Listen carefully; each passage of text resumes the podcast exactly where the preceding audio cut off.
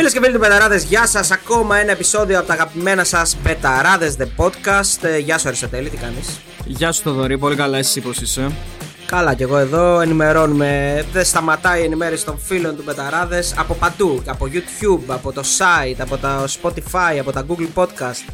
Μπορούν παντού να μας ακούνε οι φίλοι του Μπεταράδες. Λοιπόν, την προηγούμενη εβδομάδα ασχοληθήκαμε με τα του ΠΑΟΚ και τώρα ήρθε η ώρα να ασχοληθούμε ε, με τα νέα και να εμβαθύνουμε ε, στο ρεπορτάζ του Άρη. Έτσι, Inside Άρης. Inside Άρης με ένα πολύ καλό φίλο. Ναι. Έτσι. έτσι, έτσι. Για πες, για πες εσύ να Πολύ καλό φίλο, Νίκος Παπαδόπουλος. Πάνω απ' όλα φίλος και φυσικά συνεργάτης Νίκος Παπαδόπουλος, τον οποίο τον ευχαριστούμε. Νίκο, καλησπέρα. Καλησπέρα, παιδιά. Γεια καλησπέρα. καλησπέρα. Τι κάνεις; Λοιπόν, ο Νίκος, να πούμε ότι είναι ραδιοφωνικός παραγωγός στο Λίμπερο. Καλά τα λέω. 107 και 4. Σωστά, το είπα. Καλά τα λες. Σωστά. Συμμετέχει φυσικά. Και στο All About Aris. Και στο All About Aris. Σωστό και αυτό. Εκεί που είναι και φίλοι μας και συνεργάτες μας άλλωστε, στο All About Aris. Έχουν και μια πολύ δυνατή εκπομπή στο YouTube. Έχουν κάνει άλματα και εκεί, έτσι δεν είναι; All About Aris TV, βεβαίως. All About Aris Δευτέρα, Τετάρτη, Παρασκευή, ποδόσφαιρο, Τρίτη, Πέμπτη μπάσκετ. Τις έχουμε καλύψει όλες Έτσι ακριβώς. Έτσι ακριβώς, Νίκο, με, με Χρήσανθο Τσαλτίδη στο, στον, στον ηγετικό ρόλο και τον Περικλή Τράου να δίνει μια άλλη νότα, θα λέγαμε. Ε, ο, Πέρι, ο, ο, ο δικός της Κατσουράνης, θα λέγαμε, είναι ο Τράιος. 100%. 100%. Εντάξει. Ναι. Ακουμπάει περισσότερο καρδιές του κόσμου. Ναι, να αποκαλύψουμε εδώ ότι η σχέση σας με τον Αριστοτέλη είναι, ε, υπάρχει και σε ένα άλλο επίπεδο. Έτσι, ναι. είσαι, εσύ, είσαι ο άνθρωπος που όπου πηγαίνουμε ταξίδι του ζητάς να σου φέρει ένα κασκόλ. Ναι. Επειδή εμείς δεν έχουμε ναι, χρόνο ναι, να πηγαίνουμε. Ναι, ναι, ναι. Του χρωστάω, του χρωστάω ένα κασκόλ. Ένα από την Ολλανδία, Νίκο, δεν το έχω δώσει. Κοίτα, μέχρι ο Άρης να μπει σε ομίλους, ε, βασίζομαι στον Αριστοτέλη. Ζω με την ελπίδα ότι θα, το χρόνο θα κάνει το βήμα παραπάνω η ομάδα στην Ευρώπη που το ψάχνει κιόλας πολύ και θα μπορέσω να φέρνω εγώ κασκόλ μετά στον Αριστοτέλη. Ω, σωστό αυτό. Έκανε, έκανες, έκανες μια ωραία γέφυρα για να σε ρωτήσω αν το πίστευες κι αυτό. Ναι. Ε, αν πίστευες δηλαδή ότι η ομάδα θα κάνει το βήμα παραπάνω και θα μπει στους ομίλους 20 μέρες πριν ή ένα μήνα πριν. Το πίστευες; Ότι μπορεί να γίνει. Στου ομίλου τη Ευρώπη εννοείς; Ναι, ναι. Αν, αν πίστευα. Ή, ή, ότι θα παίξει, ή ότι θα παίξει η Ευρώπη, δηλαδή θα παίξει προκριματικά. Δεν, δεν ήταν τόσο ευίωνο δηλαδή, το μέλλον ε, ένα μήνα πριν. Ή μπορώ να πω και 15 μέρες πριν, έτσι, πριν την ε, απόφαση του ΚΑΣ. Κοίτα, ε, δεν μπορούσαμε και τότε ακόμα που άρισταν στα πολύ δύσκολα του να αποκλείσουμε το ότι θα, το θα μπει σε πλέον, γιατί εκκρεμούσε και απόφαση από το ΚΑΣ και είχε ακόμα παιχνίδια μπροστά του. Σίγουρα με την εικόνα του τότε δεν σου έβγαζε σιγουριά ή αυτοπεποίθηση ότι στο τέλος θα τα καταφέρει. Ε, Λίγο όμως με τα αποτελέσματα που πήρε, λίγο με την, ε, με την έλευση του Μπούργος, ε, σίγουρα δεν φανταζόμαστε ότι θα φτάσουμε σε αυτό το σημείο. Δηλαδή το φίνι που έχει κάνει ο Άρης με συνεχόμενες νίκες, με, τον, ε, με νίκη επί του Ολυμπιακού μάλιστα, που τους είπα στο αίτητο, και με την επιστροφή των βαθμών από το, από το ΚΑΣ, ε, ο Άρης πήγε στο άλλο άκρο μέσα σε 15 μέρες που ήταν και πιθανό και τότε μετά το μάτς με τον Μπάζ Γιάννη, γιατί εκείνο είναι το σημείο αναφοράς με την αποχώρηση του Μάτζιο και τότε που η ομάδα έφτασε σε ένα τέλμα, να το πω έτσι. Ε, αλλά βρήκε τον τρόπο, εντάξει, λίγο και το ΚΑΣ βοήθησε και, και είναι πλέον σε μια θέση που πάλι δεν έχει εξασφαλίσει ένα ευρωπαϊκό εισιτήριο. Αλλά αυτή τη στιγμή με την εικόνα που παρουσιάζει ο Άρης, ο Παναθηναϊκός και η ΑΕΚ, ε, νομίζω ότι ο Άρης ε, λίγο τώρα που έρχονται και τα play-off φαντάζει αυτή τη στιγμή ως το φαβορή για το σίγουρο εισιτήριο της Ευρώπης που δίνει τρίτη θέση. Γιατί είναι και, το, είναι και η τέταρτη θέση, αλλά δεν ξέρουμε τι θα γίνει στο κύπελο. Εκεί είναι μια άλλη κουβέντα. Θέλω να ξεκινήσουμε λίγο τη συζήτηση από τον Μπούργος, από τα φρέσκα κουλούρια δηλαδή. Γιατί είναι ένας άνθρωπος ο οποίος ήρθε στην καθημερινότητά μας πολύ πρόσφατα. Στην καθημερινότητα ενώ την ρεπορταζιακή γενικά στο ελληνικό ποδόσφαιρο. Δεν αμφιβάλλει κανείς για την εμπειρία του και για τις παραστάσεις του, έτσι. Αλλά υπήρχε μια πολύ μεγάλη αμφιβολία για το αν και κατά πόσον θα είναι προπονητικά ο κατάλληλος για να φέρει σε πέρα σε αυτή την πολύ δύσκολη αποστολή που πήρε. Βέβαια, πριν τους έξι βαθμούς που πήρε ο Άρης πίσω. Τι είναι αυτό που δεν βλέπουμε εμείς και δεν ξέρουμε εμείς που έχει αλλάξει στην καθημερινότητα της ομάδας με τον Μπούργος; Το βλέπουμε. Ε, και είναι η ψυχολογία. Είναι, είναι ένας προπονητής ο οποίος σίγουρα αυτή τη στιγμή πολλές παρεμβάσεις τακτικά δεν έχει καταφέρει και δεν έχει το χρόνο να το κάνει. Εντάξει, δεν, μπορεί, όποιος, ε, δεν χρειάζεται να εμβαθύνεις πολύ στο ποδόσφαιρο για να αντιληφθείς ότι ένας προπονητής μέσα σε λιγότερο από ένα μήνα δεν μπορεί να αλλάξει πάρα πολλά πράγματα. Ε, ο Μπούργος αυτό το οποίο έχει φέρει σε πρώτη φάση είναι, είναι η άβρα. Ε, είναι το κάτι διαφορετικό στα ποδητήρια. Ε, είναι ένας άνθρωπος τον οποίο όλοι οι ποδοσφαιριστές του Άρη τον ξέρουν και ε, να το πω έτσι ε, και τους εμπνέει γιατί όλοι ξέρουν ότι είναι ο Μπούργος που ήταν με το Σιμεώνε στην Ατλέτικο άλλοι μπορεί να τον θυμούνται και από τα χρόνια του ως ποδοσφαιριστής ε, στην Ατλέτικο ε, και είναι όπως πάντα σε αυτές τις περιπτώσεις γίνεται όταν έρχεται ένας νέος προπονητής ε, όλοι βρίσκουν κίνητρο ακόμα και αυτοί που μπορεί να μην είχαν πλέον από ένα σημείο και μετά. Έχει φέρει έναν άλλον αέρα αυτή τη στιγμή στα αποδητήρια. Είναι λίγο και συγκυρίες για μένα. Ε, και έχει φτάσει ο Άρης σε αυτό το δηλαδή; σημείο. Εντάξει, το δοκάρι και μέσα, το δοκάρι και έξω. Δηλαδή, για μένα συγκυρία είναι το δοκάρι και μέσα του Πας Γιάννη Ζωσιμάδε και το δοκάρι και έξω το Αστέρα Τρίπολης στο Θεόδωρο Κολοκοτρόνη. Είναι και αυτό κάτι παίζει το ρόλο. Δηλαδή, ο αρης δεν είχε και τύχη μέσα στην, στο μεγαλύτερο κομμάτι της φετινής σεζόν. Πρέπει να έχεις και τύχη στον αθλητισμό. Ο Άρης δεν την είχε και μαζί με την έλλειψη τύχης είχε, ένα άλλο, είχε και άλλα ακόμα πολλά πράγματα στο κεφάλι του. Είχε το μείον 6 που το κουβαλούσε και ήταν και ένα ψυχολογικό βαρύδιο. Ε, είχε το ότι ε, ναι, μεν το ρόστερ είναι καλό, αλλά του λείπανε βασικά κλειδιά στο ρόστερ, όπως ένας φόρ, ένας ακόμα επιτελικός μέσος. Ε, αυτό εννοώ συγκυρίες. Και μαζί, εντάξει, για να μην τον αδικό κιόλας τον άνθρωπο, ε, και μαζί με την άβρα που έχει φέρει και την ψυχολογία, βάζει σιγά σιγά πινελιές σε μια ομάδα που παρέλαβε καλοδουλεμένη, θα πω εγώ, από το Μάτζιο, σίγουρα με αδυναμίες. Ε, πήρε μια ομάδα που είναι στρωμένη στο ανασταλτικό κομμάτι. Γιατί ο Άρης και πριν τον Μπούργο ήταν η δεύτερη καλύτερη άμυνα και ακόμα είναι η δεύτερη καλύτερη άμυνα στην Ελλάδα. Όχι μόνο βλέποντας τα πόσα γκολ έχει παθητικό, αλλά και, τις, ε, και το γεγονός ότι είναι μετά τον Ολυμπιακό ομάδα που δέχεται τις λιγότερες φάσεις στο πρωτάθλημα. Και ε, εστιάζει περισσότερο σε πινελιές στην επίθεση μέχρι στιγμής που είναι ορατές και αυτές στα παιχνίδια τα οποία έχει δώσει ως τωρα Ωραία. Η πρώτη ερώτηση, η προφανής ερώτηση, αφού μιλήσαμε για τον Μπούργο, είναι τι πήγε λάθος μέχρι να έρθει ο Μπούργο και να ε, δώσει αυτή την ψυχολογική ανάταση που έλειπε στον Άρη. Δηλαδή, από την αρχή της σεζόν ε, έτσι με μπουλε και επιγραμματικά, τι πιστεύεις ότι έγινε λάθος είτε στον προγραμματισμό είτε και κατά τη διάρκεια της ε, της χρονιάς; Το μείον 6. Το πρώτο είναι αυτό. Ε, που για μένα. Ε, δεν ε, θέλω, για μένα δεν είναι λαϊκίστικο και δεν θέλω να ακουστεί ως λαϊκίστικο. Για μένα το, το μείον 6 ξαφνικά εμφανίστηκε την περασμένη σεζόν και εφαρμόστηκε φέτος. Ε, για μένα έγινε για κάποιο λόγο αυτή τη στιγμή στον Άρη. Και φάνηκε και την απόφαση του ΚΑΣ, το οποίο εξέθεσε και όλα τα θεσμικά και νομικά όργανα στην Ελλάδα, που είπε ότι παιδιά δεν υπάρχει καμία εμπλοκή του Άρη σε αυτή την υπόθεση, οπότε πρέπει να επιστραφούν οι βαθμοί. Ο παίχτης και ο προπονητής που βαλούν ως βαρύδιο αυτό το μείον 6 το ξεκίνημα της σεζόν και παίζουν με την πίεση αυτό το μείον 6 σε κάθε παιχνίδι. Εγώ πιστεύω ότι αν ο Άρης δεν είχε αυτούς του 6 βαθμούς, θα είχε, θα είχε συγκεντρώσει περισσότερους αυτή τη στιγμή στη βαθμολογία. Και μπορεί ενδεχομένως να ήταν και πιο κοντά στον Μπάουκ, γιατί λειτουργούσε με άλλη πίεση στα περισσότερα τα παιχνίδια που έδωσε. Άρα για μένα ξεκινάμε από εκεί. Ε, από εκεί και πέρα ε, ξεκίνησε στραβά, θα πω εγώ πέρυσι, μεταγραφικός σχεδιασμός στο καλοκαίρι. Συνεχίστηκε καλά. Ε, απλά ε, ο Άρης δεν ε, ενισχύθηκε με, με σε μια-δυο θέσεις με παίκτες που είχε πραγματικά ανάγκη. Δηλαδή δεν πήρε έναν φόρ. Πήρε τον Καμαρά, θα μου πει, ο οποίος όμως δεν είναι φόρ και το ξέραμε εξ αρχής.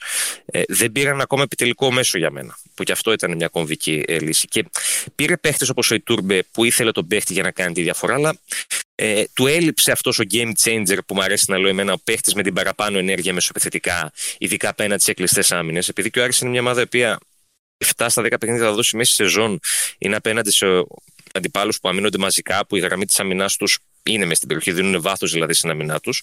Και το δίπλο και για τον προπονητή και για τους παίκτες, αλλά πρωτίστω για τον προπονητή, είναι να βρει απαντήσεις σε αυτό το κομμάτι. Ε, ο Άρης ε, και φάσεις έκανε στα περισσότερα παιχνίδια του. Ήταν πολύ επιθετικός ως ομάδα, αλλά δεν είχε, δεν είχε, δεν είχε, ήταν, το γκολ ήταν μια πάρα, μα πάρα πολύ δύσκολη υπόθεση και ήταν από πέρυσι.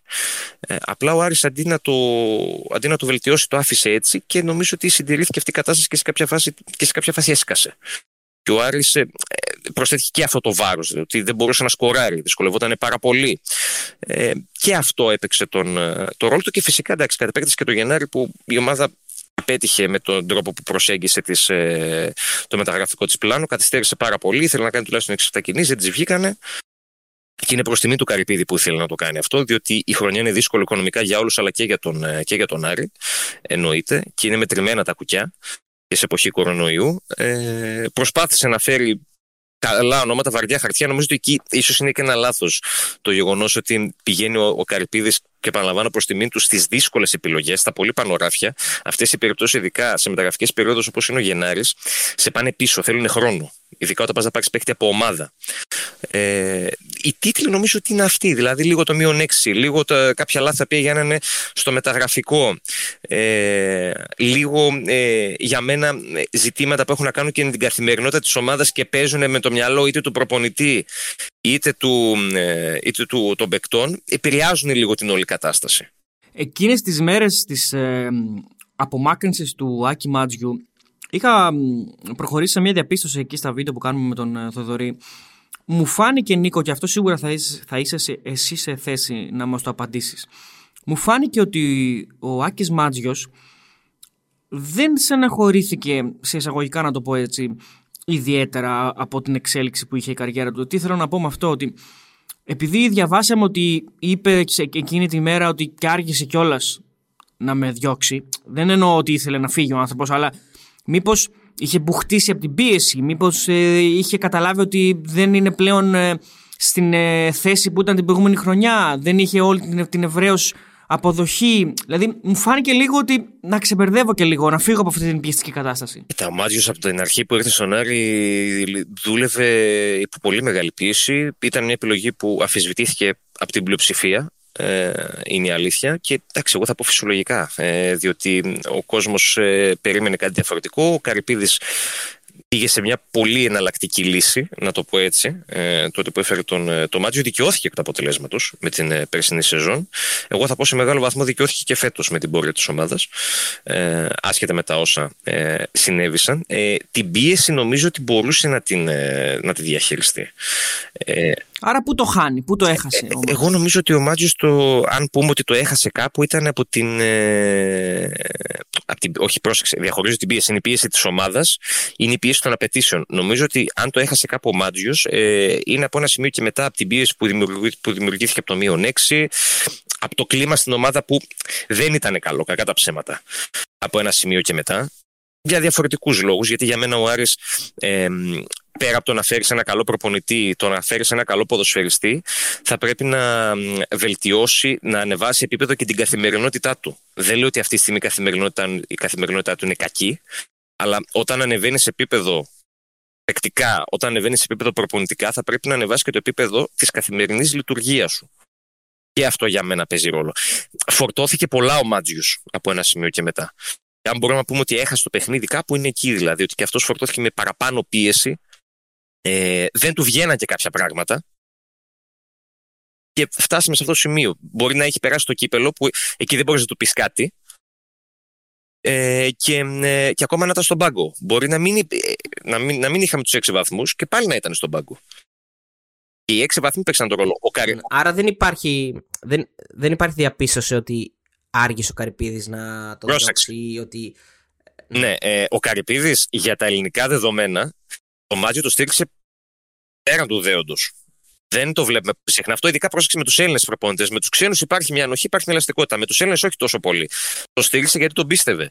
Και ο Καρυπίδης στο Μάτζιο δεν, τον, ε, δεν αποφάσισε να τον απομακρύνει επειδή πίστευε ότι έχει τη βασική ευθύνη της κατάστασης φέτος στον Άρη. Αντιθέτως, πιστεύει ότι δεν έχει τόσο μεγάλη ευθύνη ο Μάτζιος ε, και οι σχέσεις τους είναι πάρα πολύ καλές, ακόμα και μιλάνε κιόλας από όσο είμαι σε θέση να γνωρίζω.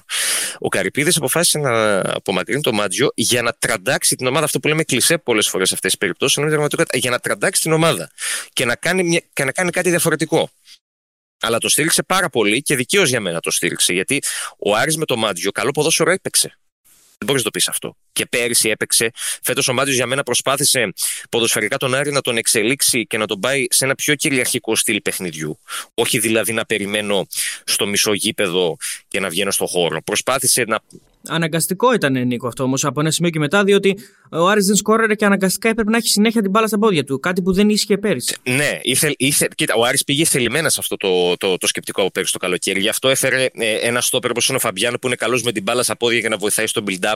Γι' αυτό βλέπαμε πολλές φορές τον Άρη φέτος και το κάνει και τώρα με τον Μπούργος. Όταν ο αντίπαλος πιέζει στα 3 τέταρτα να μην πηγαίνει στην μακρινή παλιά, την επιπόλη λύση σε αυτές τις περιπτώσεις, αλλά να σπάει το πρέσβη του αντιπάλου κρατώντας την μπάλα κάτω. Και τον γκολ όχι πλέον με τον Μάτζιο, με τον Μπρούο στον πάγκο του Καμαρά με τον Ολυμπιακό, το 1-1, είναι ένα παράδειγμα αυτού που εξηγώ αυτή τη, τη στιγμή. Προσπάθησε να εξελίξει το ποδόσφαιρο το οποίο, έπαιξε, το οποίο έπαιζε ο Άρης σε, σε σχέση με πέρυσι.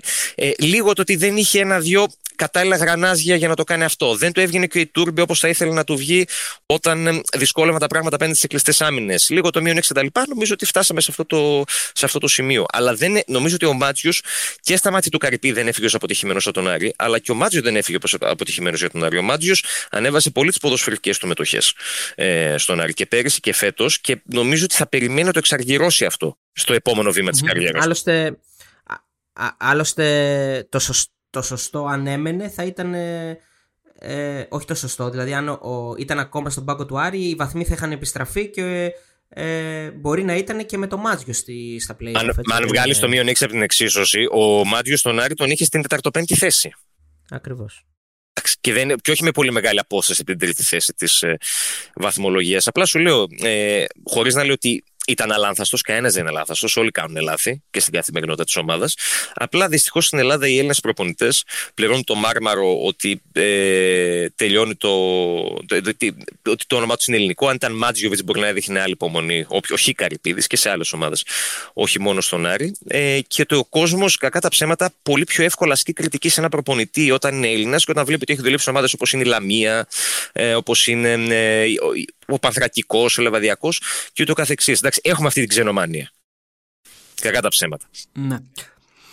Ε, ισχύει και αν ισχύει σε ποιο βαθμό ότι ο Μπούργος με τον τρόπο του και το ταπεραμέντο του έχει κερδίσει τους ποδοσφαιριστές σε βαθμό που δεν θα μπορούσε ποτέ να το κάνει ο Άκης Μάτζιος ή τέλος πάντων συγκεκριμένους ποδοσφαιριστές; Είναι πολύ νωρίς για να το συγκρίνω. Ε, αυτό θα το συγκρίνω ε, σε βάθος χρόνου όταν έχουν περάσει κάποιοι μήνες με τον Μπούλο στον πάγκο και μπορούμε να το πάμε αναλογικά.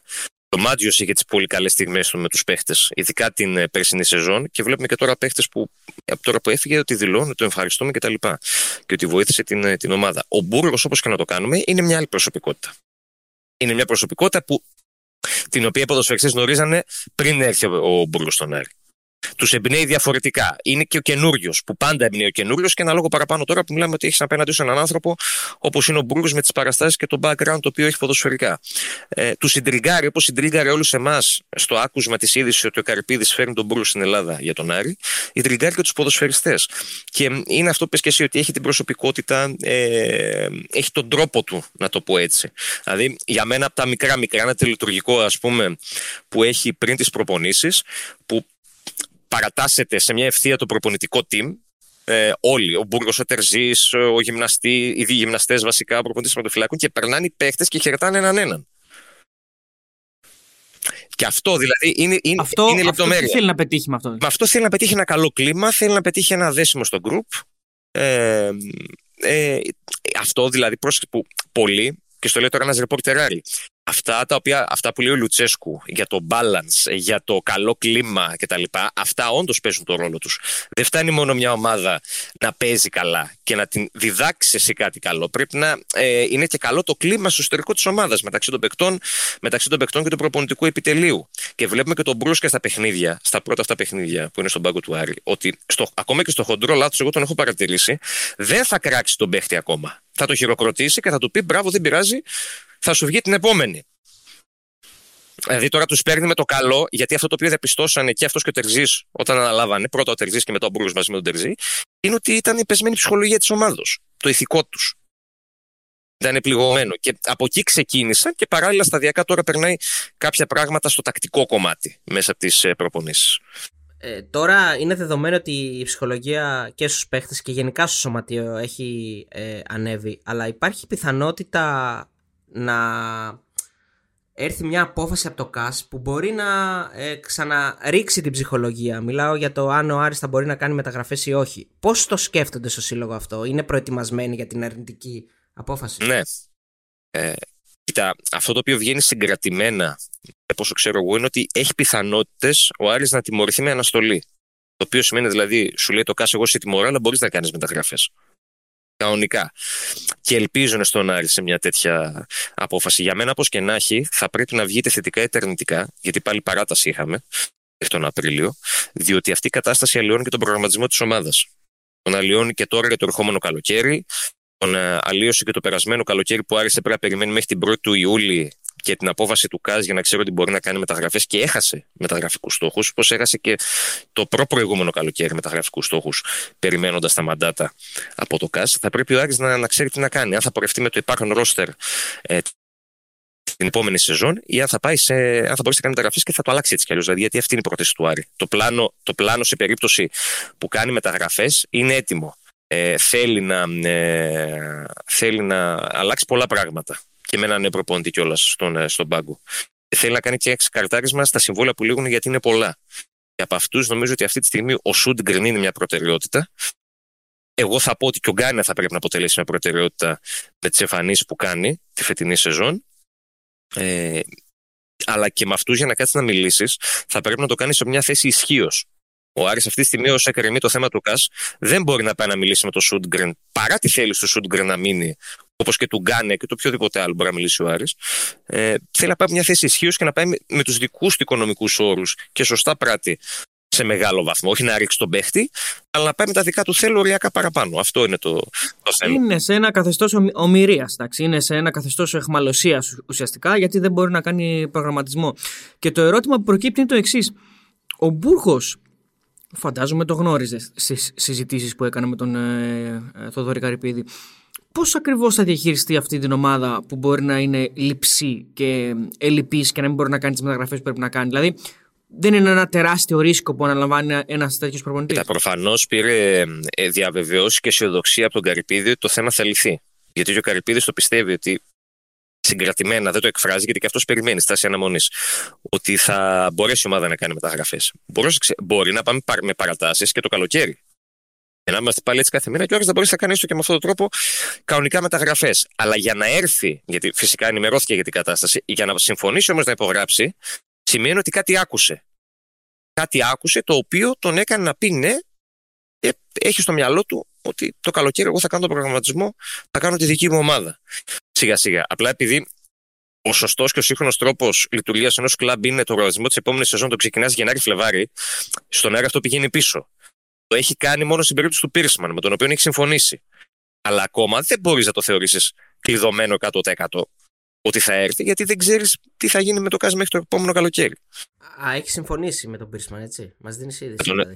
Με τον Πίρσμαν έχει συμφωνήσει. Ναι, έχουν συμφωνήσει από τον, ε, από τον Ιανουάριο. Εντάξει, ήθελε ο Πίρσμαν και πέρυσι το καλοκαίρι ήθελε να έρθει πάρα πολύ. Ο Άρης τότε. Το έχει πει και ο, ίδιος. Πει και ο ίδιος. Ο, ο Πα τότε ζητούσε 105 χιλιάρικα. Ο Άρης δεν τα έδωσε, πήγε στο Λούμορ. Ε, ο Πα τον Ιανουάριο ζητούσε περισσότερα. Ο Άρης έκρινε ότι δεν θα δώσω εγώ τόσα λεφτά όταν μπορώ να τον πάρω το καλοκαίρι ελεύθερο. Εντάξει, και ο Πα Γιάννα πήγε σωστά την πλευρά του, το συμφέροντα. Κοιτάξτε, θα εκμεταλλευτεί το ότι ο Άρης είχε ανάγκη εκείνη τη στιγμή να τον πάρει γιατί φοβόταν ότι το καλοκαίρι μπορεί να μείνει. Ε, αλλά δεν το, δεν το προχώρησε. Και θα περιμένει το καλοκαίρι για να το κλείσει τον παίχτη. Αυτό που διαβάσαμε ε, στα μίντια ότι ο Μπούργος εξέφρασε την απορία για τον Μίτρογλου πώς γίνεται αυτός ο παίκτης που τον θέλαμε στην Ατλέτικο να μην παίζει ούτε 20 λεπτά εδώ. Υπάρχει. Έχει γίνει αυτό. Εγώ όπω το ξέρω, όχι. Πρόσεξε. Ο Μίτρογλου αυτή τη στιγμή ε, συμμετέχει στις προπονήσεις κανονικά. Και δεν συμμετέχει ε, γιατί ο Μπούργος είπε Α, ο Μίτρογλου βάλτονα. Είναι ένας νέος προπονητής σε μια ομάδα και θέλει να τους δει όλους. Λειτουργεί με το αίσθημα του δικαίου όπω πρέπει να κάνει κάθε καινούριο προπονητής. Έχει βάλει και τον Ντουάρτε μέσα. Θα παίξει τον Ντουάρτε μέχρι το καλοκαίρι; Εγώ λέω όχι. Για να είναι έτοιμος ο Μήτρογλου αυτή τη στιγμή να μπει να παίξει, θέλει μήνυμο με 1,5 μήνα. Δύσκολα προλαβαίνει. Είναι δεδομένο ότι δεν προλαβαίνει.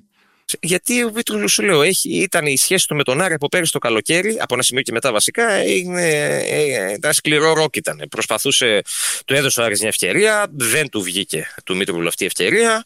Προσπάθησε να λύσει το συμβόλαιο, δεν τα κατάφερε. Ο Μήτρογλου είναι ανένδοτος όλους αυτούς τους μήνες, ήθελε να πάρει όλο το συμβόλαιο μπροστά και να φύγει. Εντάξει, και ο Άρης δεν, φυσικά δεν μπορούσε να μπει σε αυτή τη ε, διαδικασία.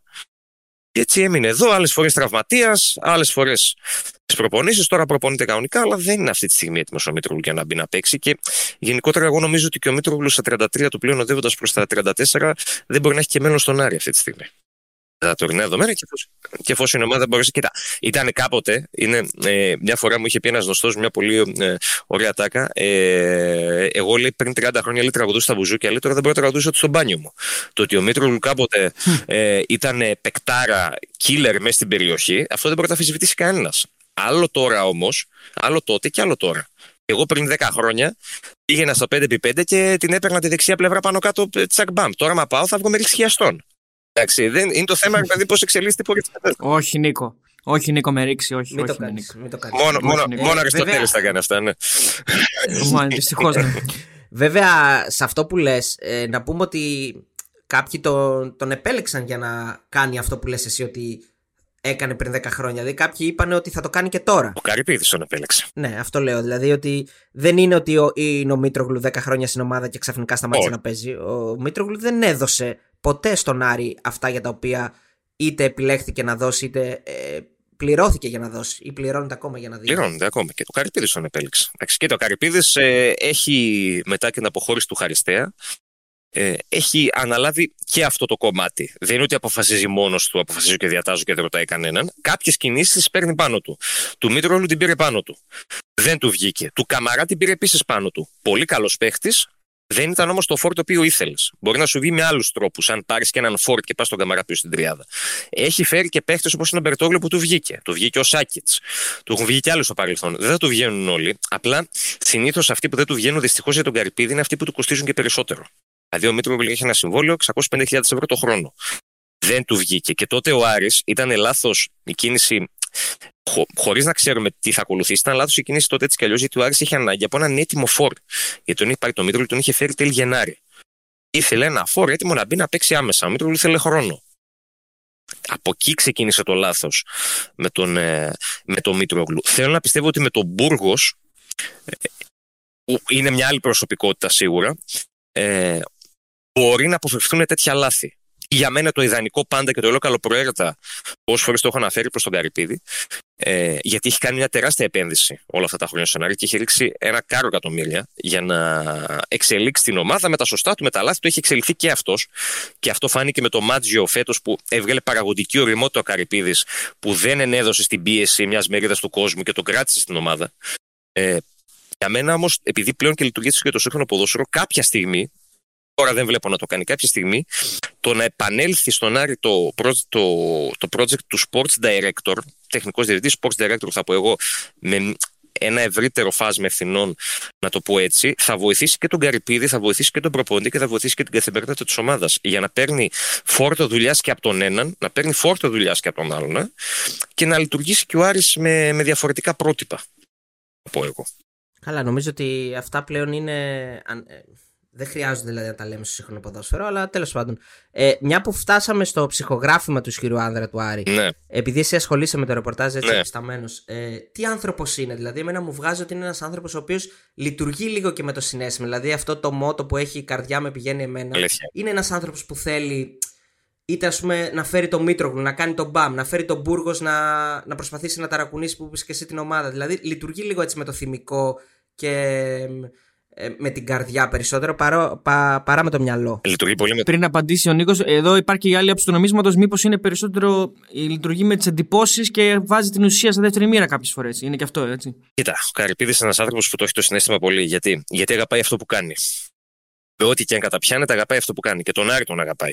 Ήρθε, στην αρχή δεν μπορείς να πεις τον αγάπησε κατευθείαν, αλλά με την πάροδο των χρόνων τον αγάπησε. Είναι μια επιχείρησή του. Είναι η στεγνή πραγματικότητα. Η ομή πραγματικότητα. Αλλά είναι κάτι το οποίο, το, το οποίο αγαπάει και το οποίο θέλει να, φαίνεται, να βγάζει κάτι ωραίο προς τα έξω. Θέλει να φαίνεται ωραίος ο Άρης. Δηλαδή, τον βλέπεις ότι έχει, βάλει, ε, έχει ρίξει πόσα λεφτά στο χλωτάπιτα του Βικελίδης. Ε, να κάνει ανακαίνιση πριν λίγα χρόνια το γήπεδο. Του αρέσουν οι φανταχτερέ μεταγραφές. Θέλει, να, είναι, θέλει να, να βγάζει ωραία εικόνα η ομάδα προς τα έξω. Αυτό του αρέσει. Ε, σίγουρα και με τα λάθη του. Εντάξει, για μένα λάθη δεν κάνουν αυτοί που κάθονται σπίτια τους και αυτοί που έχουν πεθάνει. Θα κάνει και ο Καρυπίδης εννοείται τα λάθη του. Τώρα, κάποιες φορές μπορεί να παρασύρεται το συνέστημα και να τα κάνει από την τρέλα του. Ναι, συμφωνώ σε αυτό. Το έχει αυτό λίγο σε κάποιες περιπτώσεις. Ε, αλλά είναι και ένας άνθρωπος ο οποίος έχει κάνει και πολλά καλά στην ομάδα. Τα τελευταία χρόνια. Η αλήθεια είναι αυτή. Αν πάμε σε θέμα ε, και συ- αν πάμε τη συζήτηση στα θέματα που αφορούν την οργάνωση της ΠΑΕ Άρης, γιατί είναι κάτι το οποίο απασχολεί εδώ και αρκετό καιρό η αλήθεια είναι το κοινό του Άρη. Πού στερείται ε, ο Άρης λύσεων, δηλαδή τι λείπει από τον Άρη για να μην μπαίνει στην ίδια κλίμακα και στην ίδια ζυγαριά με τις ομάδες που ανταγωνίζεται; Τι είναι αυτά που δεν έχει οργανωτικά; Και δεν θα σου πω τι δεν έχει, ε, θα σου πω τι πρέπει να κάνει. Ε, εμένα το μότο μου είναι ότι σε κάποιον δεν πρέπει να του λες το λάθος του, πρέπει να του λες τι πρέπει να βελτιώσει. Ε, γιατί το υποδέχεται και διαφορετικά και το διαχειρίζεται και πιο καλοπροαίρετα. Και όντως έτσι είναι. Ε, ο Άρης ε, για να λειτουργήσει καλύτερα, για να ανεβάσει επίπεδο, σίγουρα θα πρέπει να έχει κάποια ακόμα στελέχη στην καθημερινή του λειτουργία. Εννοείται αυτό. Ε, δεν, γιατί αυτά τα στελέχη που έχει αυτή τη στιγμή είναι στη δουλειά τους και είναι καλοί όλοι. Έτσι. Ε, και αυτό ο πρώτος που θα το κρίνει είναι ο Θόδωρος Καρυπίδης, βέβαια, όχι εμείς. Ε, από εκεί πέρα όμως σίγουρα χρειάζεται και άλλα καλύτερα στην καθημερινότητά του. Και εμένα χρειάζεται και μια καλύτερη νοοτροπία σε ορισμένα ζητήματα. Να τα διαχειρίζεται δηλαδή λίγο διαφορετικά κάποια πράγματα που ε, είναι απλά στη διαχείρισή τους να τα διευθετείς να το πω έτσι. Ε, δεν είναι κάτι το οποίο ε, σίγουρα είναι κάτι το οποίο πρέπει να επενδύσεις ο Καρυπίδης στο στελεχειακό έχει επενδύσει τα τελευταία χρόνια με γενικό διευθυντή, με διευθυντή γραφείων, με διευθυντή ποδοσφαιρικού τμήματος ε, έχει επενδύσει σε αυτό το κομμάτι. Ε, χρειάζεται όμως κι άλλο. Γιατί; Όταν, ε, επειδή φέτος ανέβασε το επίπεδο στο ρόστερ, όταν φέρεις παίκτες του εκατομμυρίου, όπως είναι ο Καμαρά, τώρα μιλάμε για απόλαβες, έτσι, όταν φέρνεις παίκτες όπως είναι ο Ιντιαγία, όπως είναι ο Ιτούρμπε, θα πρέπει και το περιβάλλον να ακολουθήσει αυτήν την εξέλιξη. Για μένα, βασικά, πρώτα πρέπει να εξελίξει το περιβάλλον, μετά να φέρεις τους παίχτε ή να το κάνεις ταυτόχρονα. Ε, αλλά όταν φέρεις αυτούς τους παίχτε, πρέπει να εξελίξει και το περιβάλλον σιγά-σιγά. Είναι όμως και ένας άνθρωπος, ο οποίος, μην ξεχνάμε, γιατί μια φορά μόνο να ζητάμε, ξέρουμε, ο οποίος έχει να πληρώνει ο Ριόλ, έχει να πληρώνει Πορτίγια, έχει να πληρώνει τον Τζον Ήμπε, έχει να πληρώνει και τέτοια πράγματα. Έχει να πληρώνει παράβολα στο ΚΑΣ, έχει να τρέχει και αυτά δυστυχώς τα ζητήματα. Που και αυτά βαρύνουν την τσέπη του. Αν ο Άρης είχε τα 500 που έδωσε στον Πορτίγια, το 1 εκατομμύριο στον Οριόλ, ε, Ήμπε κτλ., τώρα μπορεί να μιλούσαμε και πολύ διαφορετικά για την καθημερινή λειτουργία της ομάδας. Αυτά τα λεφτά να είχαν πάει εκεί. Δηλαδή τον Καρυπίδη το βαρύνουν και αυτά. Έχει να κουβαλάει και αυτό το σταυρό. Οφειλών και χρημάτων και αμαρτιών που δεν είναι δικές του, αλλά τις βρήκε μπροστά του, πρέπει να τις πληρώνει. Πονάει και η τσέπη τους σε αυτό το κομμάτι. Γιατί από την τσέπη του τα βάζει. Μιας και ανοίγεις αυτό, αυτό το θέμα το οποίο πονάει τον Άρη ναι. εδώ και αρκετά, αρκετό καιρό. Πού είναι η ευθύνη του Καρυπίδης σε αυτό το κομμάτι, Έχει ευθύνη ο Καρυπίδης σε αυτή την όλη διαδικασία με τα παλιά χρέη τα οποία επανεμφανίστηκαν, ή είναι καθαρά ζητήματα που αφορούν μια ε, διαφορετική προσέγγιση πλέον της ε, Ομοσπονδίας. Είναι, είναι μια διαφορετική προσέγγιση της FIFA. Γιατί βλέπεις ότι στην Ελλάδα δεν έχει γίνει αυτό. Με ξέρεις τώρα κάτι ψηλά 10-20 χιλιάρικα τα οποία έχει δώσει σε κοντοβά από εδώ από εκεί ε, η FIFA το βλέπει διαφορετικά. Και σου λέει ότι εκεί δεν είσαι. Ναι, εκεί είσαι. Αυτός δεν είσαι. Okay, ναι, έχεις η ίδια εταιρεία. Εντάξει. Δεν είναι όμω έτσι. Ναι, η, η απορία προκύπτει. Το νομικό, το νομικό πρόσωπο αλλάζει. Αυτό είναι το θέμα. Όχι, η απορία προκύπτει είναι γιατί οι άλλες ομάδες που κάνουν το ίδιο πράγμα δεν έχουν τέτοια προβλήματα. Δηλαδή η ΑΕΚ Όφη, ας πούμε. Και η ΑΕΚ νομίζω ότι είχε, ήταν να της βγει κάτι τέτοιο. Και σε άλλες ομάδες. Και η Λάρισα το είχε αντιμετωπίσει αυτό το θέμα τα προηγούμενα χρόνια. Ο Όφη δεν το αντιμετώπισε. Ο Όφη δεν το αντιμετώπισε γιατί ο Όφη πήγε άλλαξε το σήμα του. Βλέπεις. Η Βέρη. Το οποίο βέβαια ναι, έφερε προβλήματα, ε, έφερε ρήξη με τους οπαδούς. Αλλά άλλο θέμα. Ναι. Εσωτερικά. Ναι, εντάξει. Ναι, η Βέρη έκανε το ίδιο. Εντάξει παίζουν και αυτά το ρόλο του, τα οποία τότε ο Άρης δεν μπορούσε να τα προβλέψει κιόλας. Εντάξει, και έφτασε από το σημείο και ο Καρυπίδη. Ε, άλλαξε τον ύμνο ο Καρυπίδης. Εντάξει, τι έκανε και αυτός. Ωραίος ο καινούριος ύμνος. Εμένα μου αρέσει. ναι. δεν, βασικά δεν, είναι, δεν, είναι, δεν αντικατέστησε τον παλιό. Ε, ήρθε να προσθεθεί, να το πούμε, να το πούμε έτσι. Εντάξει, αυτό. Να ανανεωθεί με, τα, με, με αυτά που. που τάση... πάντα, πάντα το καινούριο λίγο, όλους μας, ναι. άλλα ζητήματα λιγότερο, άλλα περισσότερο μας φοβίζει και μας ξενίζει. Αλλά στο, γιατί το εμπορικό κομμάτι είναι κάτι στο οποίο, αν δούμε τι κάνουν στο εξωτερικό, θα λέμε εμείς τι κάνουμε εδώ πέρα και θα, μας, και θα περάσουμε τους εαυτούς μας για βλάχους. Ε, στο ποδόσφαιρο βλέπεις, δηλαδή, εγώ άκουσα πούμε, από φίλο του Άρη φέτος που λέει ε, για τη ροζ φανέλα της λεωφόρου. Λέει, δεν ξέρω παίξουμε λέει, με τη ροζ φανέλα. Η Real Madrid φοράει ροζ φανέλα, η United έχει φορέσει ροζ φανέλα, η Barcelona έχει φορέσει ροζ φανέλα. Είναι και, το, είναι και το εμπορικό κομμάτι στη μέση. Τι να κάνουμε, είναι εταιρείες, παιδιά. Είναι μια εταιρεία που πρέπει να προάγει και το εμπορικό της. Εντάξει, βέβαια υπάρχουν και κάποια, υπάρχουν και κάποιες σταθερές, έτσι, δηλαδή σήμα τώρα, ύμνος και αυτά δύσκολα αλλάζεις. Ε, βέβαια, όπως είπες και εσύ, ο ύμνος δεν άλλαξε. Αυτός ε, Απλώς ναι. ανανεώθηκε με κάτι καινούριο. Δεν έγινε και τραπ, βέβαια, που είναι έτσι, η μόδα. Η Ρέμος, θα μπορούσε να γίνει και Ρέμος. Ενδεχομένω.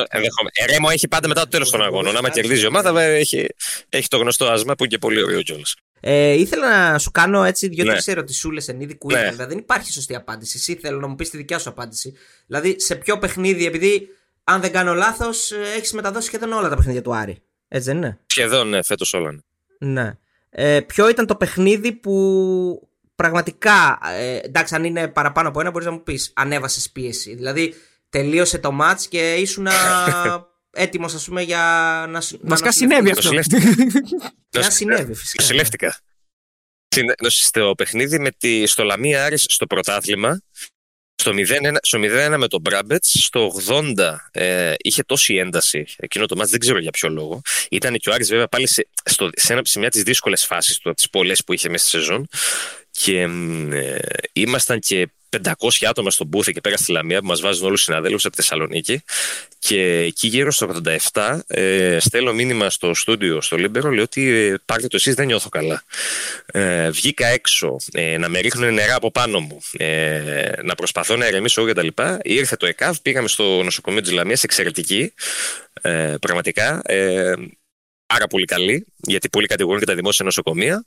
Και έφτασα, είχα να κάνω, πέντε χρόνια είχα να κάνω αιματολογικές. Τις έκανα εκεί, έκανα καρδιογράφημα, ε, έκανα τα άλλα, λέει δεν έχεις τίποτα. Λέει μια χαρά. Εσύ. Λέει λίγο ζάχαρο παραπάνω, λέει έχεις. Λέει γιατί. Του λέω κούμπος άλλο δύο σνίκερ, λέει στο εμίχρονο. λέω. Οπότε εντάξει. Μάλλον λέω φταίει αυτό. Δηλαδή, Ε, Δεν σε ρώτησε τι έκανες πριν. Δηλαδή, άμα, άμα του έλεγες στον γιατρό ότι έβλεπε Λαμία Άρης, δεν Αυτό. δεν θα ήταν μια προφανή του το απάντηση είπα. για, για, για, για ο λόγος του, το, του το είπα και μου λέει, και μου λέει σε ρεπορτερά, λέω ναι, μου λέει περίμενε. Παίρνει ένα τηλέφωνο, κατεβαίνει ένας ε, ε, καρδιολόγος, νευροχειρούργος από πάνω που ήταν αργιανός και με ήξερε. Ε, και ήρθε και αυτός εκεί πέρα, πώς είσαι και τα λοιπά, τι έγινε τέλος πάντων τα λοιπά. Ο Χρήσαθο καλά, όλα μια χαρά, λέω, είσαι εδώ πέρα, ναι, κομπλέ. Ε, εντάξει, ναι, τους είπαμε ρε παιδί μου, τους το είπα, τους το είπα. Η αλήθεια είναι αυτή. Τώρα άλλο παιχνίδι που να έχω ανεβάσει φυγμού. Ε, με τη Μόλντε. Φέτος ή γενικά; Φέτος, εντάξει, φέτος ήταν μόνο. Ε, Φέτος ήταν, φέτος Ναι. ήταν μόνο η Λαμία. Δεν μου έρχεται κάποιο άλλο μάζος, να σου πω την αλήθεια, που να είχαν Βασικά βάσει η, φυγμούς. η, Όλα τα υπόλοιπα απάντηση τα πρέπει να ήταν πήγα προ- καλά. προφανής. Δηλαδή σε ρεπορτεράρι, ναι. Ε, είσαι ανίατη περίπτωση. Ναι, Αγόρι μου, τελειώ- ναι, τελειώσαμε. Δεν- δεν- δεν- Έχετε ζήσει τόσο πολλά το Για τελευταίο εγώ- χρονικό διάστημα. Τι να. Οπότε Κοίτα, για ένα, για ένα, για ένα διάστημα έπαιρνα βαλεριάνες. Όχι τις ε, φαρμακευτικές, τις άλλες που έχει. Τώρα δεν θα πω και την εταιρεία. Ε, που είναι, τις παίρνεις έτσι, ρε παιδί μου, ναι, σε χαλαρώνουν λίγο, σε καλμάρουν, ρε παιδί μου. Ναι, γιατί στον Άρη το θέμα είναι να εκπαιδευτείς. Δεν μπορείς να το αφήσεις εντελώς έξω από την πόρτα του σπιτιού σου όταν μπαίνεις μέσα, ρε παιδί μου. Αλλά ό,τι και να είναι, η ζωή συνεχίζεται. Εντάξει, με τα εύκολα και με τα δύσκολα. Νικό, θα σου Ναι. πω. Ναι. Θα σου πω τέσσερα μάτς και θα μου τα βάλεις σε σειρά με το ποιο ήταν το, ποιο ήταν το χειρότερο, έτσι. Ναι, Ε, Αποκλεισμός με ΑΕΚ στο κύπελο. ναι. Ε, Ναι. Αποκλεισμός από τη Μόλντε, αποκλεισμός από την Αστάνα και απ- πέντε μάτς. Αποκλεισμός από τον Ολυμπιακό στο κύπελο και αποκλεισμός από τη Λαμία. Αυτά τα πέντε μάτς. Μου τα ιεραρχήσει εσύ από το χειρότερο στο πιο. Ε, έτσι. Πιο ήπιο. Με τη Λαμία, με τη Αν Λαμία στο υπάρχει. κύπελο είχαν βάσει πίεση. Τώρα είδες πόσο, συνή- πόσο υποσυνείδητα το ξέχασα, μου το θύμισες εσύ. Ε, με τη σειρά, ε. Ε, Με ποιο κριτήριο, ποιο ήταν. Όχι, Δηλαδή, ποιο δεν θα ξεχάσει Δεν θα ποτέ, ξεχάσω ποτέ. Και, και, και, ναι, ναι. Για μένα είναι με την ΑΕΚ. Γιατί με την ΑΕΚ ο Άρης το, το κρατούσε στα χέρια του εκείνη τη στιγμή. Κάνει το 2-0 και, και λέμε πέρασε. Και εγώ θα το ομολογήσω και όλο δεν το έχω πει ποτέ, θα το πω πρώτη φορά δημόσια. Είχα ανέβει πάνω στα δημοσιογραφικά του Βικελίδης όταν μπαίνει τον γκολ. Με την κάσκα του ραδιοφώνου τη μετάδοση και λέω εντάξει, πέρασαμε. Αυτό ήταν. Η δεν στο ραδιόφωνο δεν είπα βέβαια ότι περάσαμε. Λέω αν δεν γίνει κάποιο θαύμα. Ο Άρης πέρασε στον τελικό. Εκεί το, το είχε στα χέρια του. Ήρθε ο Λιβάγιος στο τέλος και του το άρπαξε. Εντάξει, μετά τώρα βάζει σίγουρα τον Ολυμπιακό. Αυτό που έγινε πέρσι. Ε, που ο Άρης γενικά βρίσκει κάθε χρόνο καινούριους τρόπους για να αποκλείεται δυστυχώς από το κύπελο. Ε, μετά βάζω τη Λαμία ε, φέτος, ε, τη Μόλντε τέταρτη ε, που άρεσε και εκεί έφτασε δηλαδή μια ανάσταση και μετά την Αστάνα, ναι, και μετά την Αστάνα. Επειδή ένα κομμάτι του, της οργάνωσης μιας ΠαΕ πάντα είναι και το επικοινωνιακό και επειδή υπάρχουν ε, ξεκάθαρες εμ, αντιδράσεις από την ΠαΕ Άρης για συγκεκριμένα media, δηλαδή έχουμε δει την ΠαΕ Άρης να βγάζει βίντεο για συγκεκριμένο δημοσιογράφο, έχει, έχουμε δει την ΠαΕ Άρης να βγάζει ανακοινώσεις για συγκεκριμένο site. Εσύ πώς τη διαχειρίζεις όλη αυτή την κατάσταση, δηλαδή ε, τη σχέση του Άρη με τα media και επικοινωνιακά πώς το διαχειρίζεται ο Άρης, δηλαδή όλο αυτό το κομμάτι; Ε, με το συγκεκριμένο μέσο εννοείς που αφήνεις να εννοηθεί. Γενικά μιλάω, γιατί ο Άρης έχει θέματα όχι με ένα μέσο. Δηλαδή, έχουμε δει να βγάζει ανακοινώσεις και να κάνει ποσταρίσματα και για άλλα μέσα. Αυτό πώς διαχειρίζονται στον Άρη τα επικοινωνικά ζητήματα υπάρχει στο γραφείο τύπου. Μπορείς να το ρωτήσεις. Ε, σε ναι, αυτό το ναι, κομμάτι. ναι, ναι, ναι. Ναι, ναι, ναι, ναι. ναι. Ε, εντάξει. Ε, Που έχει πρόσεξε. δίκιο, ρε παιδί μου, και Εγώ- που έχει άδικο ο Άρης. Αυτό. Εγώ, εγώ, εγώ, εγώ, πρόσεξε, εγώ δεν θα σου δώσω άδικο, δεν θα δώσω άδικο στον Άρη. Σε μεγάλο βαθμό σε αυτό το κομμάτι. Γιατί δυστυχώς υπάρχουν άνθρωποι ε, οι οποίοι που σου λέω μπορεί να μην έχουν εμπάθεια. Κάποιοι βέβαια έχουν και είναι φανές. Ε, μ, ακόμα και στις καλές περίοδους του Άρη θα βρουν κάτι αρνητικό.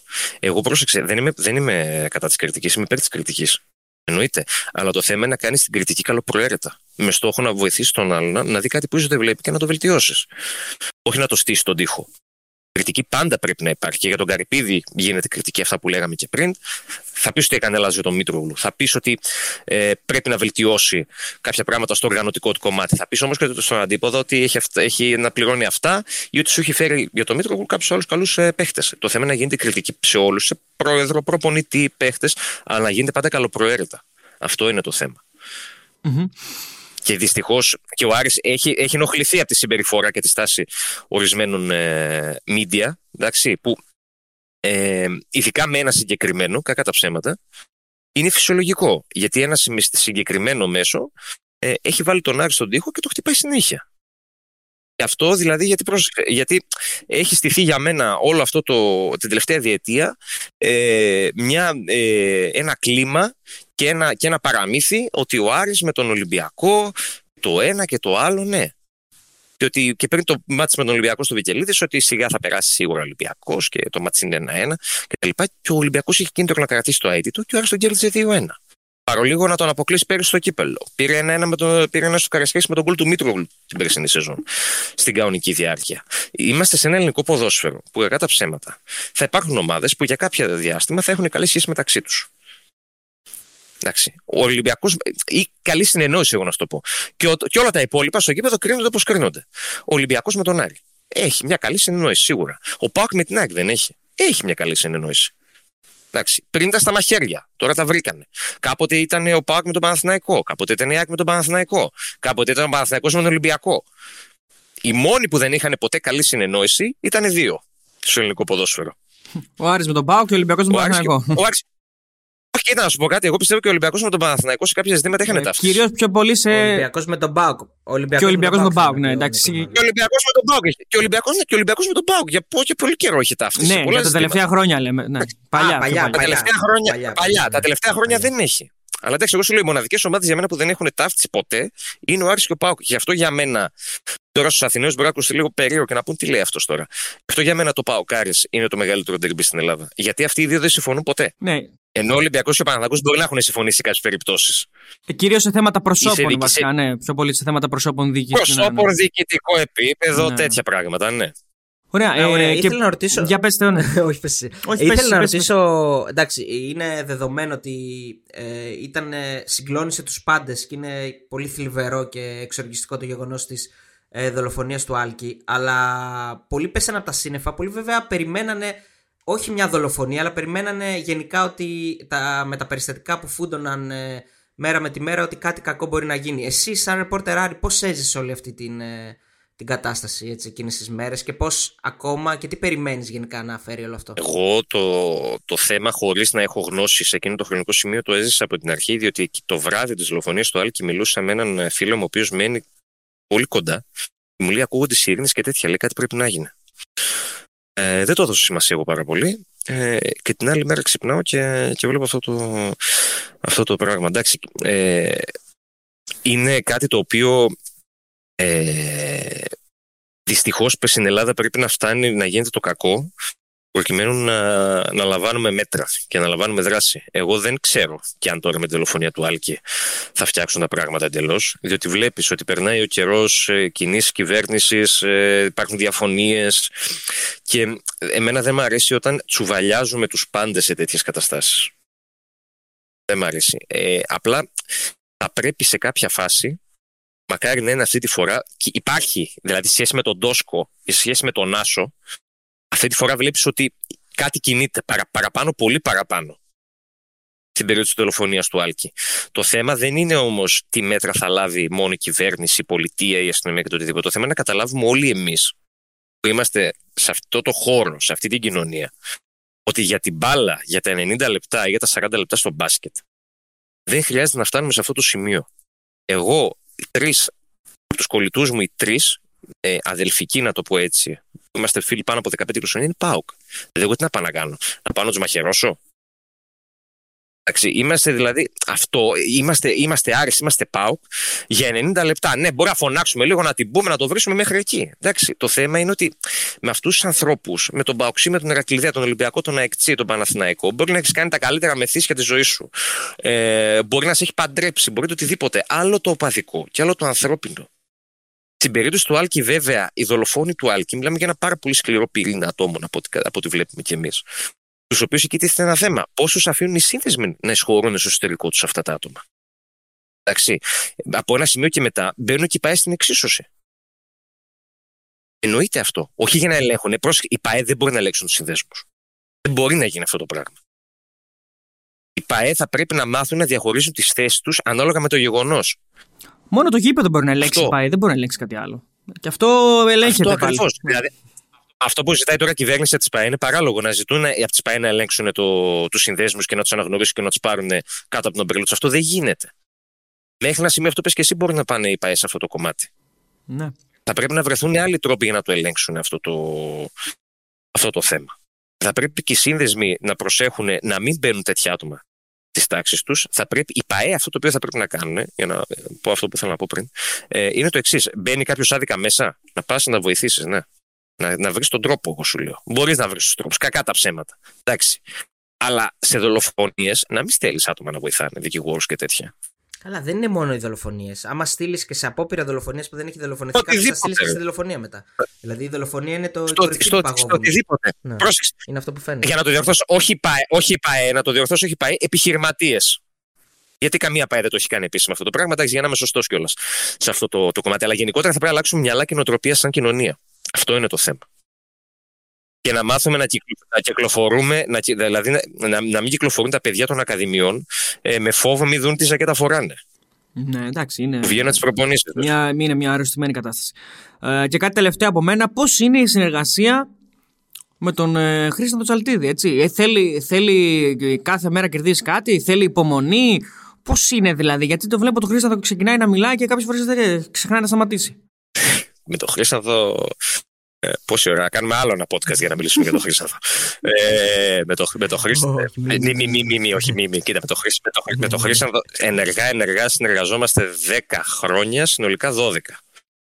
Γνωριζόμαστε. Ε, Στα γόνατά τους σε μεγάλος Αλήθεια είναι. Η αλήθεια είναι αυτή. Mm. Κοίτα, λένε ρε παιδί μου, πολλοί δημοσιογράφοι λένε ρε παιδί μου, ο ποδοσφαιρικός σου πατέρας. Ε, ο δημοσιογραφικός σου πατέρας. Εμένα, παρόλο που ο πατέρας μου είναι δημοσιογράφος, δημοσιογραφικός μου πατέρας είναι ο Χρήσανθο. Η αλήθεια είναι αυτή. Δηλαδή, είχα και άλλες επιρροές εννοείται, ρε παιδί μου, αλλά είσαι δίπλα σε έναν άνθρωπο με τον οποίο δουλεύεις όλα αυτά τα χρόνια ε, και θα πάρεις πράγματα από αυτόν φυσιολογικά. Ε, κοίτα, είναι μια συνεργασία η οποία είναι. Υπάρχουν στιγμές που θα είναι ήρεμοι, υπάρχουν στιγμές όμως, ρε παιδί μου, η οποία θα είναι ρε παιδί μου, σαν, μια παράνοια, να το πω έτσι. Εντάξει, love and hate, δηλαδή, κάπως έτσι. Love and hate, δεν μισιόμαστε. Εντάξει, θα μαλώσουμε, θα κάνουμε, θα κάνουμε πλέον, πλέον είμαστε και σε ένα επίπεδο, ρε παιδί μου, που ε, θα, και θα μαλώσουμε και θα την πούμε και ένας στον άλλον και θα έχουμε και τις καλές μας ε, στιγμές. Αλλά εντάξει, τη χημεία μας την έχουμε βρει. Είναι η αλήθεια και έχουμε καλή συνεργασία και είναι και φυσιολογικό να μαλώνουμε κιόλας. Όταν είσαι με κάποιον ε, δουλεύεις μαζί, θα μαλώσεις κιόλας μαζί του. Αλλά επειδή υπάρχει και ανθρώπινη σχέση, ρε παιδί μου, μετά από τόσα χρόνια που έχουμε αναπτύξει, ε, πάντα μπαίνει αυτή μετά από ένα σημείο και σκεπάζει τα πάντα. Εντάξει. Αλλά εντάξει, έχω πάρει, ε, έχω πάρει πολλά πράγματα. Και από έναν άνθρωπο, εγώ πάντα προσπαθώ να μαθαίνω και από τα θετικά του και από τα αρνητικά του. Όλοι έχουμε θετικά και αρνητικά, Έτσι. και εγώ έχω θετικά και αρνητικά. Εντάξει. Σωστό. Ε, και, εσύ, και εσύ έχεις θετικά και αρνητικά, ότι όχι μόνο θετικά. Σωστό. Σωστό. Οπότε εντάξει, κάπως έτσι είναι η κατάσταση. Λοιπόν, Νίκο, επειδή είμαστε και στο Μπεταράδες.gr, να κλείσουμε με μια πρόβλεψη. Ναι. Ε, πού πιστεύεις ότι θα τερματίσει ο Άρης ε, και με τα playoff; Τώρα μου βάζεις δύσκολα. Ε, ε, μια πρόβλεψη είναι, δεν τη θυμάται κανένας.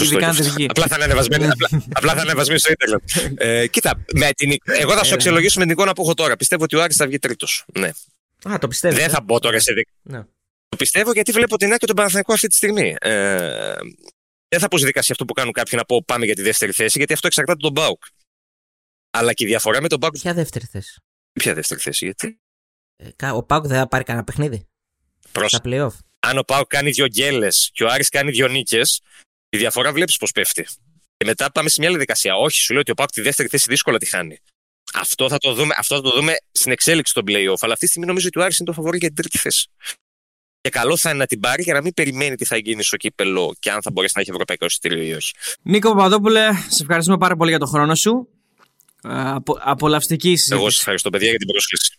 Ευχαριστούμε πολύ Νίκο. Να θυμίσουμε εδώ ότι ο Νίκος είναι ραδιοφωνικός παραγωγός ε, στο Λίμπερο 107 και 4 και Ρεπορτεράρι ε, στο Λαμπαουτάρι. και, ναι, και γράφει και ασχολείται με το ρεπορτάζ του Άρη στο Λαμπαουτάρι. Και στο Γκουγκλάρι Νίκο. Και στο Γκουγκλάρι Νίκο είσαι παρόν, έτσι δεν είναι; Αριστοτελή, όταν σερφάρει Γκουγκλάρις. Οπότε γκουγκλάρι.gr. εκπληκτικό, εκπληκτικό και το σποτ ε, όποιος δεν έχει δει να πει Σε αυτά ο Χρήστατο είναι μανούλα. Δεν, ε, δεν, δεν, δεν χαρίζει. Αν να το κάνει, θα το κάνει καλά. Λοιπόν, ευχαριστούμε πάρα πολύ, Νίκο. Ευχαριστούμε, Νίκο. Να είστε καλά, παιδιά, να είστε καλά. Καλή συνέχεια, να είστε καλά. Καλή συνέχεια. Αυτό ήταν ακόμα ένα επεισόδιο Μπεταράδες The Podcast. Ε, το θέμα του σημερινού podcast ήταν ο Άρης. Ε, τι πήγε στραβά, τι, μπο, τι έσωσε στη χρονιά ε, και τι μπορεί να φέρει ε, η ομάδα στα play-off. Ε, λοιπόν, Αριστοτέλη, να ενημερώσουμε εδώ τους φίλους μας ότι αν δεν θέλουν να χάνουν κανένα επεισόδιο Μπεταράδες The Podcast, αυτό που πρέπει να κάνουν τι είναι; Ένα απλό πράγμα. Τι, να μας ακολουθούν στο Spotify, να μας ακολουθούν στα Google Podcasts ε, και όταν βρούμε λύση και άκρη ναι, με τα Apple Podcasts θα μας ακολουθήσουν και εκεί. Ε, ναι. ευχαριστούμε. Και ε, σε λίγο καιρό θα ανέβουν και, τα, και αυτά που έχουμε κάνει και στο YouTube. Βέβαια, εννοείται. Να τα ακούνε και από Εννοείται, γιατί είμαστε ε, ίσως το μεγαλύτερο κανάλι στην Ελλάδα στο, στην, στον τομέα μας, με συνεντεύξεις κτλ. Οπότε ε, μας βλέπετε και εκεί. Ευχαριστούμε πάρα πολύ για την ε, ακρόαση. Το σημερινό ήταν αφιερωμένο στον Άρη, όπως το προηγούμενο ήταν αφιερωμένο στον Πάοκ. Είναι και αυτό ένα κομμάτι. Μπορούμε να το συνεχίσουμε ίσως με άλλες ομάδες. Θα δούμε πώς θα, πώς θα προχωρήσει. Να είστε όλοι καλά. Τα λέμε την επόμενη εβδομάδα. Γεια σας.